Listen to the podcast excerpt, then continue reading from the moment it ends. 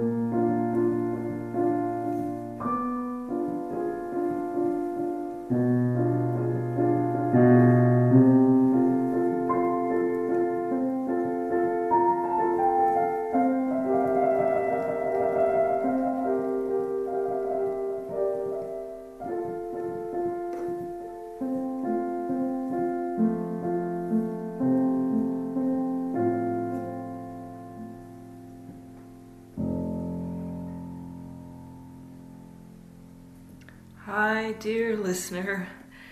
It is evening time, and I'm sitting here, as you can tell, at the keyboard at my piano, and I felt inspired. I felt inspired to make this podcast because, interestingly, and I think I'll just keep playing a little bit as I'm as I'm speaking to you.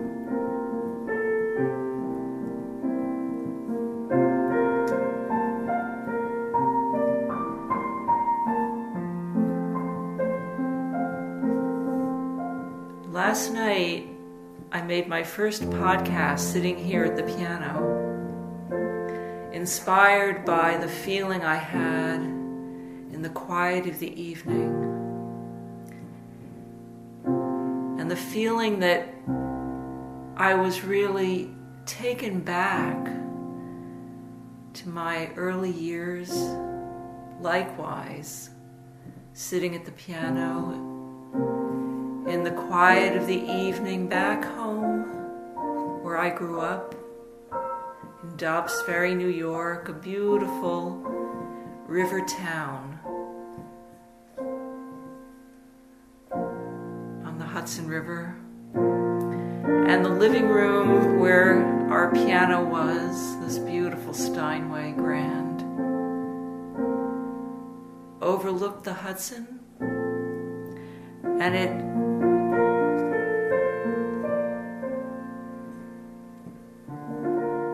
was this beautiful backyard. The trees I described last night, the maples swaying in the breeze, the poplars reaching towards the sky, the oak tree that sheltered the house with its long branches, as if it was protecting the place where I lived. And in the backyard, was sort of sloped down. In the wintertime, you could sled down that little slope and it was fun. And in the spring and summer, the grass would become green and lilies of the valley would carpet parts of the lawn. So last night, when I was here at home in my new home, 11,000 miles away in Australia, on the coast of the Pacific, in this place very different, I was struck by how similar, nonetheless, the quiet of the evening felt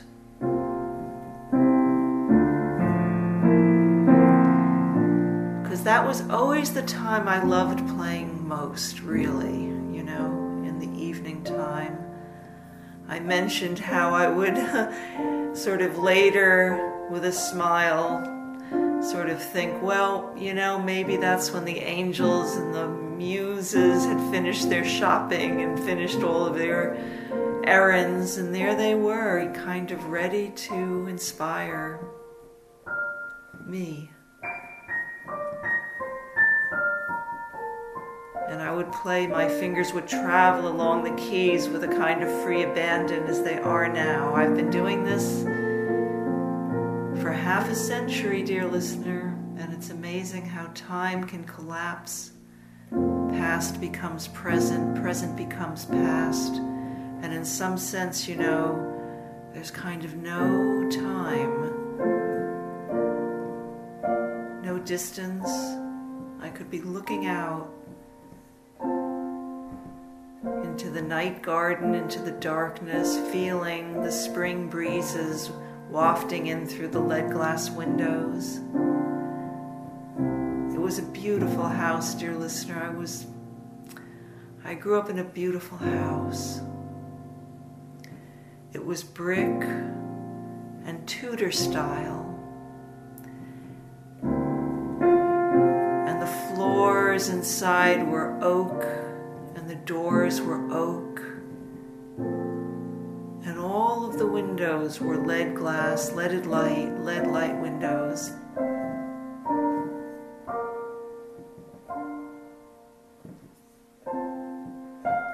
It had a very special feel to it. And the land around it had a very special feel. Last night, you know, after I made that podcast for the first time sitting at the piano while I did it, I posted it.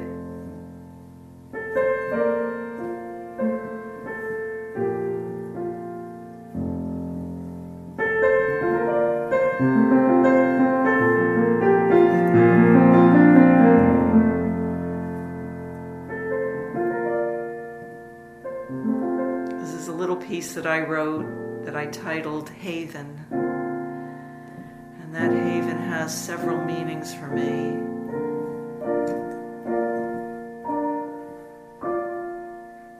It's this place, Australia. It's my childhood home.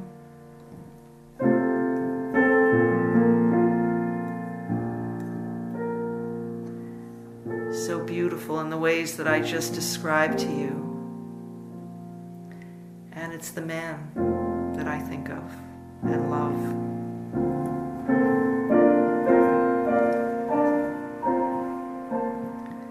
So I send this out to him again. It's a little dedication here in the midst of my speaking to you, dear listener. But yes, my childhood home was a haven more than I realized, you know, back then. I wonder if you've had a similar feeling where maybe years later you realize, you know, how much parts of your childhood actually meant to you, places that you went or where you lived might have meant to you.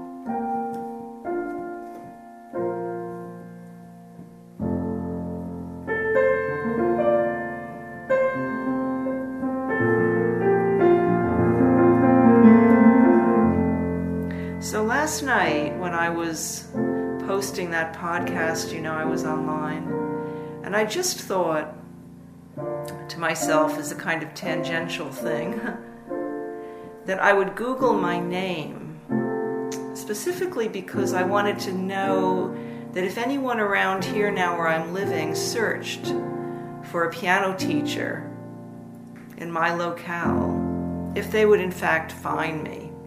I, I was specifically looking to see if that was the case.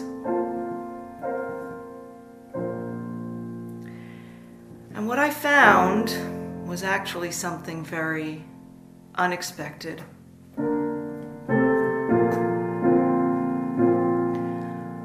I found my name linked article in the New York Times. Now, I had no recollection of ever having appeared in the New York Times or having been mentioned in the New York Times, which is, of course, arguably New York's most esteemed and venerable newspaper, and perhaps one of the world's, certainly one of America's most respected newspapers. So I was really curious what that was about, why that happened, you know, what was it, what was it. So I clicked in. And it was an archived article dated from April 4th, 1977. And it was written by a man named Robert Sherman, who was one of the Times music critics and columnists at that time, and he has been in the business of music broadcasting, writing, you know, critique. Oh my gosh, probably for 70 years almost, I would say. But back then, you know, he was a. Um, major columnist for writer for the New York Times in the field of music. So I clicked into this, you know, really wondering what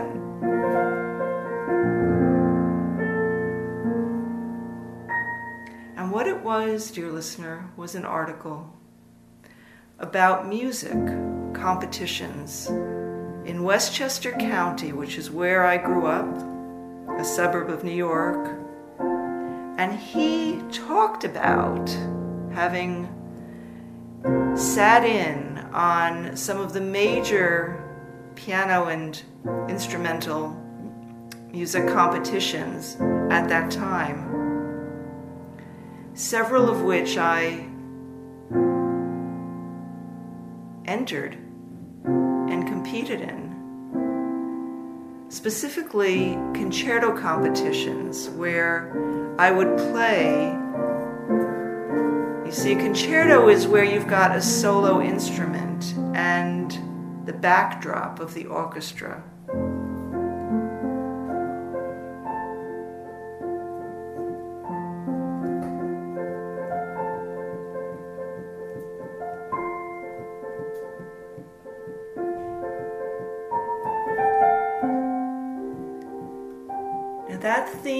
Listener, if you don't know it, is the theme from the second movement of Mozart's Piano Concerto number 21.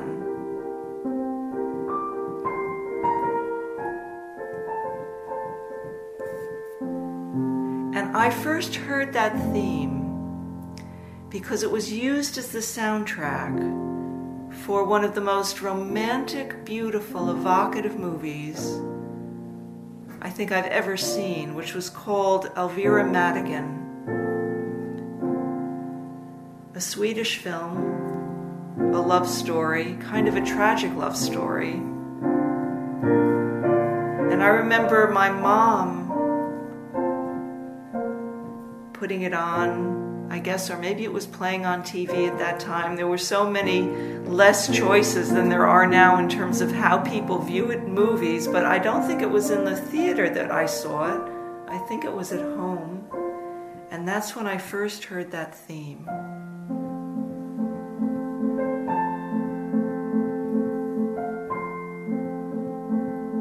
In our living room. I was perhaps 13 at the time.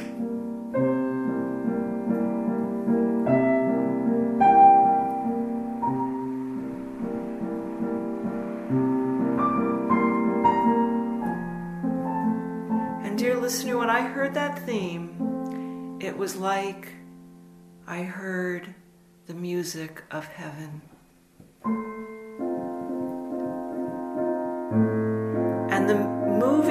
Itself was so beautiful.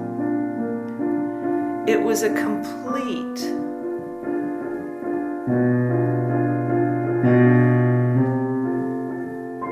unforgettable experience.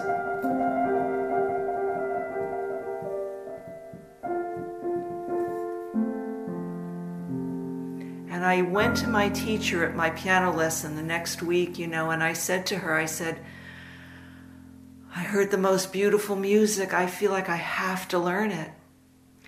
And she said, Well, that sounds interesting. She said that music occurs in the context of 52 pages of music written by Mozart as a concerto for the piano and orchestra. And I think you can do that second movement, which is the slow movement that I just played for you. She said, but there's a lot of very tough, fast, technically challenging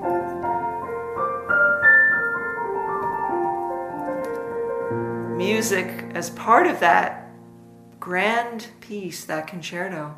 But you know, dear listener, the thing was that the beauty of this made me doubtless. I would do anything to learn it. And everything that went along with it. And you know, my teacher was very wonderful because she didn't stop me. She didn't. She was right there and said, All right, let's do it. 52 pages of music. Okay? And that beautiful slow movement is the middle section. So, just if you don't know, a concerto is usually three movements a fast movement at the beginning, you know, a slow, beautiful, melodic interlude, you could say, in the middle, and then something quite fast and wonderful at the end. So, this was sandwiched. was like on either side of this beautiful melody, and the second movement, which this is, was all this technically demanding, which I'm not going to play right now because I'm not going to be able to talk with you if I do. I can do the slow movement for you, but um, anyway, so my teacher said, okay, here we go. And we did. We started learning the whole thing. We started bit by bit. I was 13, I think, or 14 when I started learning that, you know, having been inspired by that gorgeous, gorgeous movie and the music that went with it. And it took me at least two years to learn the whole concerto, 52 pages. I was 16 by then.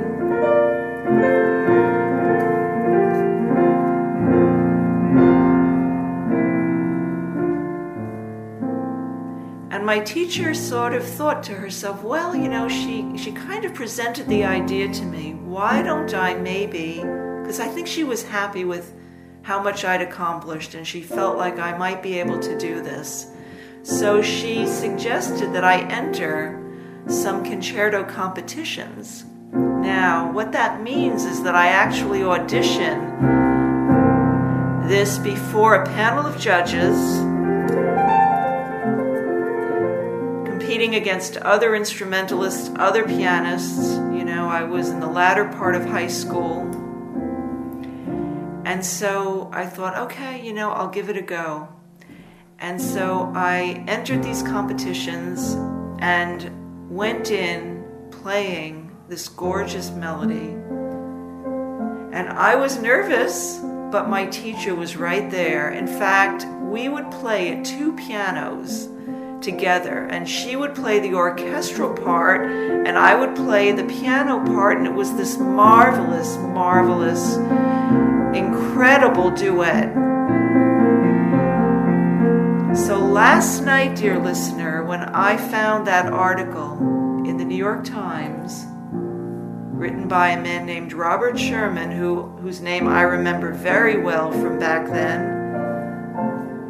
He was also a commentator, sort of like a disc jockey, if you can call that, for classical music at New York City's most, um, you know, well known classical music radio station, which is called WQXR. He was on WQXR all the time and he wrote for the New York Times. And what I found out last night, unbeknownst to me, 42 years ago, was that he was sitting behind that panel of judges as I was playing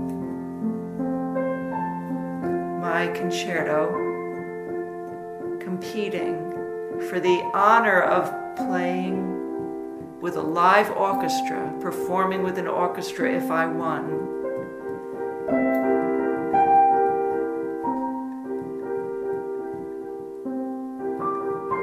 I had no idea he was there. I, I knew that there were other judges there and I knew who some of them were. But here I am in Australia having found the article that he wrote after he saw me and the other contestants play that spring in 1977. And he described my playing, dear listener, in a way that I would have to say is perfect to my aspiration. He described it as warmly sensitive.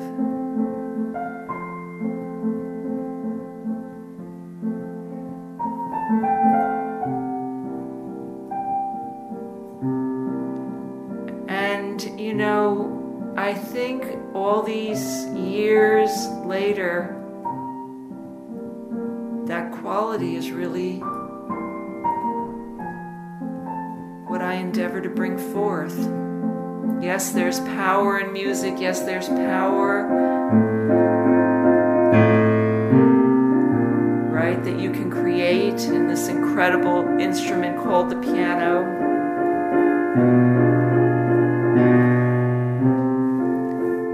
But in the end,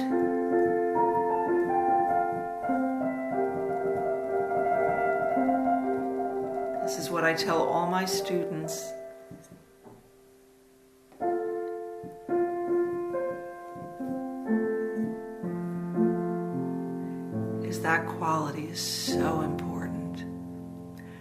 So last night here, 42 years later, 11,000 miles away, in a place very different,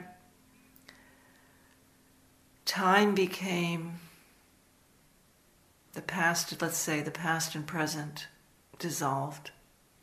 And I was brought back to those moments of performing in those competitions two, principally two concerto competitions, the ones that he mentioned. One of them I became runner, I was chosen as runner up. And, uh, and the other one I won. And um, I have to say that uh, as a result of winning, I was able to play with one of the orchestras in that area, and that was an incredible, incredible thing. And my teacher, years later, would always say, how wonderful it was because, you know, I chose this beautiful white dress to play, to perform.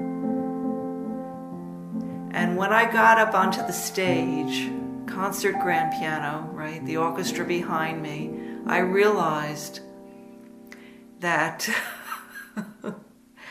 to really, really pedal well, you know, pedaling in, in key, in um, pedaling in piano playing is part of the art of it. And I realized when I got up in front of the audience that afternoon, Sunday afternoon, with the orchestra there, that the shoes that I had on, which were these sort of wonderful kind of heeled shoes, were simply not going to work. So there I was, sitting there, and I just kicked them off and played barefoot. And my beloved teacher, to this day re- recounts that I played Mozart's Piano Concerto number 21 in this beautiful flowing white dress, barefoot. And maybe that was perfect because maybe that was really like the feeling of the movie that I'd seen a few years back that inspired me to play this beautiful music in the first place. And those two lovers, you know, who featured in that beautiful film, and how they would run in the grass together, barefoot. So,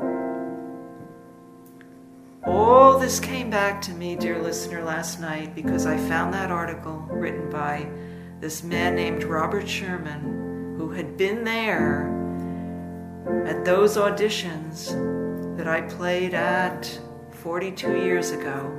And it's like it all came back to me.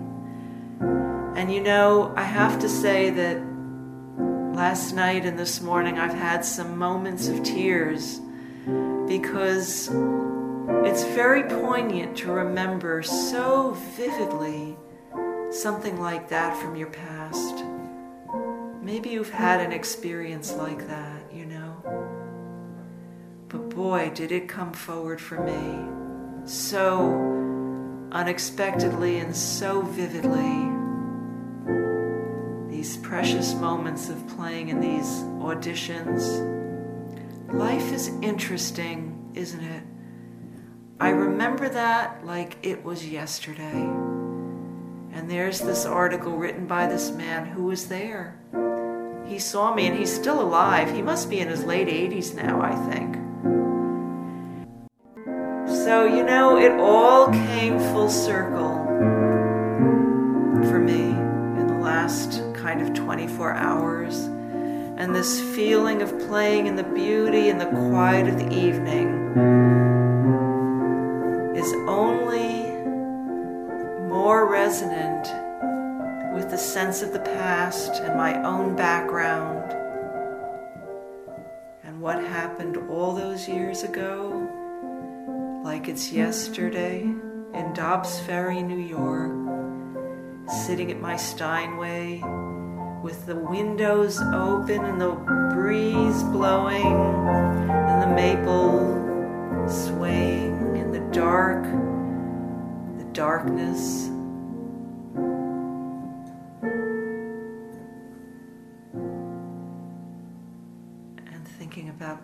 This, I just think, wow. Life is grand poignant and beautiful